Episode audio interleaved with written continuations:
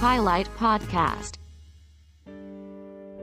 Các bạn thính giả thân mến, khi mà màn đêm buông xuống, trong lúc mọi người được trở về nhà và nghỉ ngơi, thì đâu đó vẫn có những người đang rong ruổi khắp các ngõ ngách trên đường phố Hà Nội để giải cứu những chiếc xe đang gặp trục trặc. Họ chính là những thành viên của đội cứu hộ Hà Nội. Ban ngày thì họ cũng sẽ có những công việc riêng của mình, thế nhưng ban đêm họ sẽ tiếp tục hành trình giúp đời, giúp người. Cho dù là thời tiết có nóng bức hay là mưa rông, thì cứ đúng 9 giờ tối, các thành viên của nhóm cứu hộ sẽ có mặt ở ngoài đường để bắt đầu công việc quen thuộc mỗi ngày của mình, đó là cứu trợ xe hoàn toàn miễn phí.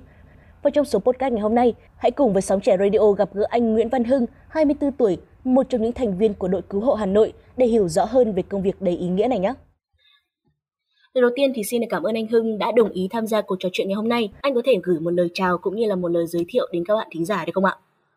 Xin chào các bạn thính giả. Mình xin tự giới thiệu, mình tên là Nguyễn Văn Hưng, hiện tại 24 tuổi, mình đang làm việc tại Cầu Giấy, Hà Nội. Và công việc hiện tại của mình đang làm là lập trình viên. Trước tiên thì anh có thể chia sẻ cho băng tâm cũng như là các bạn thính giả biết cơ duyên nào đã dẫn anh đến với đội cứu hộ Hà Nội và trở thành một thành viên của đội được không ạ? Trước đây mình cũng đã biết đến đội cứu hộ Hà Nội tầm khoảng 2 năm rồi, mình cũng làm vùng ở trong group khá là lâu. Thì uh, sau một lần đại dịch vừa rồi trải qua thì mình thấy là trong đội cứu Hà Nội có đăng cái bài là tạm dừng hoạt động ấy nên là mình uh, thấy khá là tiếc với cái hoạt động ý nghĩa này nên là mình cũng quyết định là thử tham gia vào và cuối cùng thì mình đã thành thành viên đội đến bây giờ rất là tình cờ đúng không ạ? Vậy thì khi mà mới làm công việc này, thái độ của gia đình thế nào ạ? Mọi người có ủng hộ hay là có phản đối gì không ạ?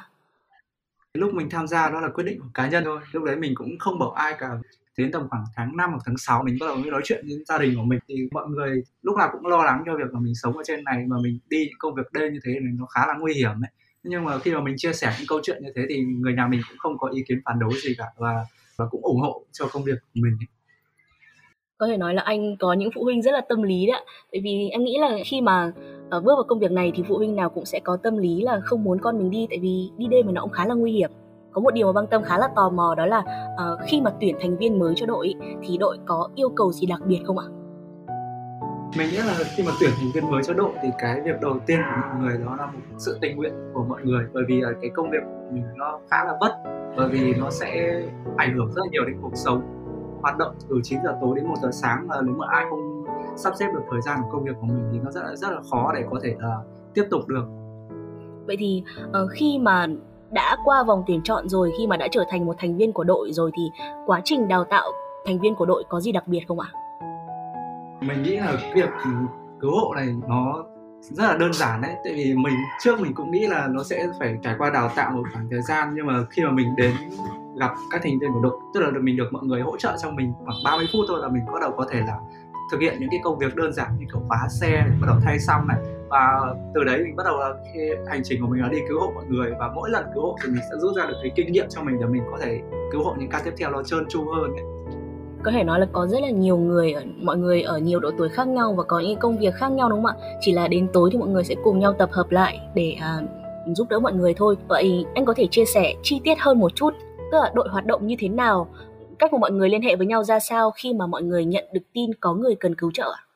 thì uh, hiện tại thì mình bọn, bọn mình có một cái group khoảng 12.000 thành viên. Tức là khi cứu hộ thì bọn, bọn mình xây dựng với cộng đồng gọi là những người được cứu hộ. Và trong đấy thì có bọn mình luôn. Thì trong đấy thì mọi người uh, hay đăng bài kêu gọi trợ giúp lên trên đấy thì bọn mình sẽ copy cái bài đấy và gửi vào trong một cái nhóm chat. Và khi bọn mình có bài trong nhóm chat thì ai ở khu vực gần đấy thì mọi người sẽ nhận cái uh, yêu cầu hỗ trợ đấy và đến cứu hộ mọi người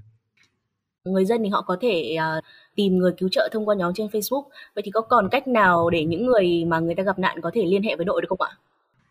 Hiện tại thì bọn mình có hai phương thức, một là ờ, đăng bài lên trên group, thứ hai là bọn mình có hai cái số điện thoại hotline, ấy. tức là mọi người có thể gọi ờ, cho bọn mình qua số hotline thì bọn mình sẽ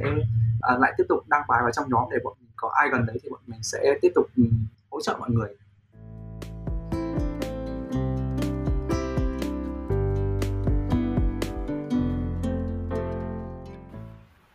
Có thể nói là các phương thức liên lạc rất là linh động để tất cả mọi người đều có thể được trợ giúp kịp thời đúng không ạ? Khi mà mình làm cái công việc này, anh cảm thấy khó khăn lớn nhất khi mà đi cứu trợ ban đêm là gì ạ? Mình thấy khó khăn đi cứu trợ ban đêm là việc là bọn mình sẽ khá là mệt mỏi sau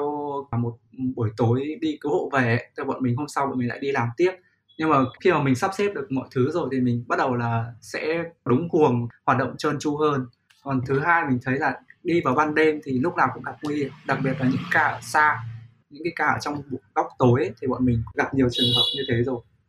như anh đã chia sẻ trên thì công việc hiện tại của anh cũng như là các thành viên trong đội khác nhau và cũng có thể nói là rất là vất vả. Vậy thì làm sao để mọi người có thể cân bằng được công việc khi mà ban ngày đi làm đã rất là bận rồi mà ban đêm mọi người vẫn có thể tham gia công việc cứu hộ được ạ? Lúc trước thì đội của mình khá là nhiều người nên là một tuần mọi, mọi người có thể ừ, đi tham gia tầm khoảng 3 đến 4 buổi cảm giác số lượng khá là đông có thể là hỗ trợ khá là nhiều người rồi. Nhưng mà hiện tại thì bọn mình hơi ít người nên bọn mình cố gắng là dành hết thời gian của ban ngày thì bọn mình làm việc. Tối về thì bọn mình cố gắng là ra điểm trực có thể là chỉ 1 đến 2 tiếng thôi. Bọn mình có thể giúp được một đến hai người thôi cũng được nhưng mà bọn mình cố gắng để duy trì được cái hoạt động đó Dạ vâng, mỗi người cố gắng một tí thì công việc của mình nó sẽ tốt lên và sẽ cứu được nhiều người hơn đúng không ạ? Đứng trước những khó khăn, những vất vả và thậm chí là cả nguy hiểm như vậy. Đã bao giờ mà anh có suy nghĩ rằng là mình sẽ từ bỏ công việc này, mình sẽ làm cái công việc chính của mình thôi, mình sẽ dành thời gian buổi tối để nghỉ ngơi? Anh đã bao giờ nghĩ như vậy chưa? Có nhiều lúc mình cũng nghĩ là tại sao trong cái khoảng thời gian tầm 9 giờ tối mọi người đi chơi, mình lại đi ra đây cùng anh em để làm gì? Ờ, xong rồi mọi người 11 giờ mọi người đi ngủ 12 giờ mọi người đi ngủ mà mình vẫn ở ngoài đường. Nhưng mà khi mà mình thấy lại là khi mà mình giúp đỡ được một người mình thấy mình nhận lại được nhiều hơn so với cái việc là mình cho đi ấy. Là khi đấy thì mình không còn so sánh cái gì nữa. Trong quá trình làm việc thì chắc chắn là sẽ có rất là nhiều kỷ niệm. Vì anh có thể chia sẻ về một kỷ niệm mà anh nhớ nhất trong quá trình tham gia đội cứu hộ được không ạ? Kỷ niệm mình nhớ nhất chắc có lẽ là một một cái buổi tối hôm đấy là 2 giờ sáng rồi. Lúc đấy là hôm đấy bọn mình trực hơi muộn một chút bởi vì hôm đấy là vào thứ bảy. Thì 2 giờ sáng mình đi về trên đường thì mình có gặp hai bạn uh, người tuyên quang đang hỏng xe và dắt tầm khoảng hai cây rồi. Tức là mình xuống mình uh, muốn hỗ trợ các bạn đấy nhưng mà các bạn ấy sợ là buổi đêm và sợ người khác đến chặt chém ấy nên là các bạn ấy không dám nhờ mình đến khi mình bảo các bạn là mình yên tâm bên mình sẽ vá xe miễn phí và kiểm tra cho các bạn nhưng các bạn ấy nhất quyết các bạn ấy không thay và các bạn dắt rồi cuối cùng là mình cho các bạn ấy vào cái group 12.000 người của mình thì đến lúc đấy các bạn mới cho mình uh, thay xong. qua cái quá trình làm việc khi mà mình đã có được nhiều kỷ niệm và mình cũng đã có những cái kinh nghiệm làm nghề nhất định rồi thì anh có mong chờ hay là có kỳ vọng gì về công việc này sau này được không ạ? Ờ, hiện tại thì bọn mình cũng muốn xây dựng một cộng đồng lớn mạnh ấy nhưng mà uh, do là ít người biết đến bọn mình tại vì mảng truyền thông bọn mình cũng do không phải là đặc thù bọn mình nên bọn mình cũng làm truyền thông tốt được nên là cũng ít người biết đến mình cũng mong muốn là có thể chia sẻ cho nhiều người hơn và nhiều người biết đến bọn mình hơn để mình có thể giúp đỡ được nhiều người để lan thông điệp của mình đến cộng đồng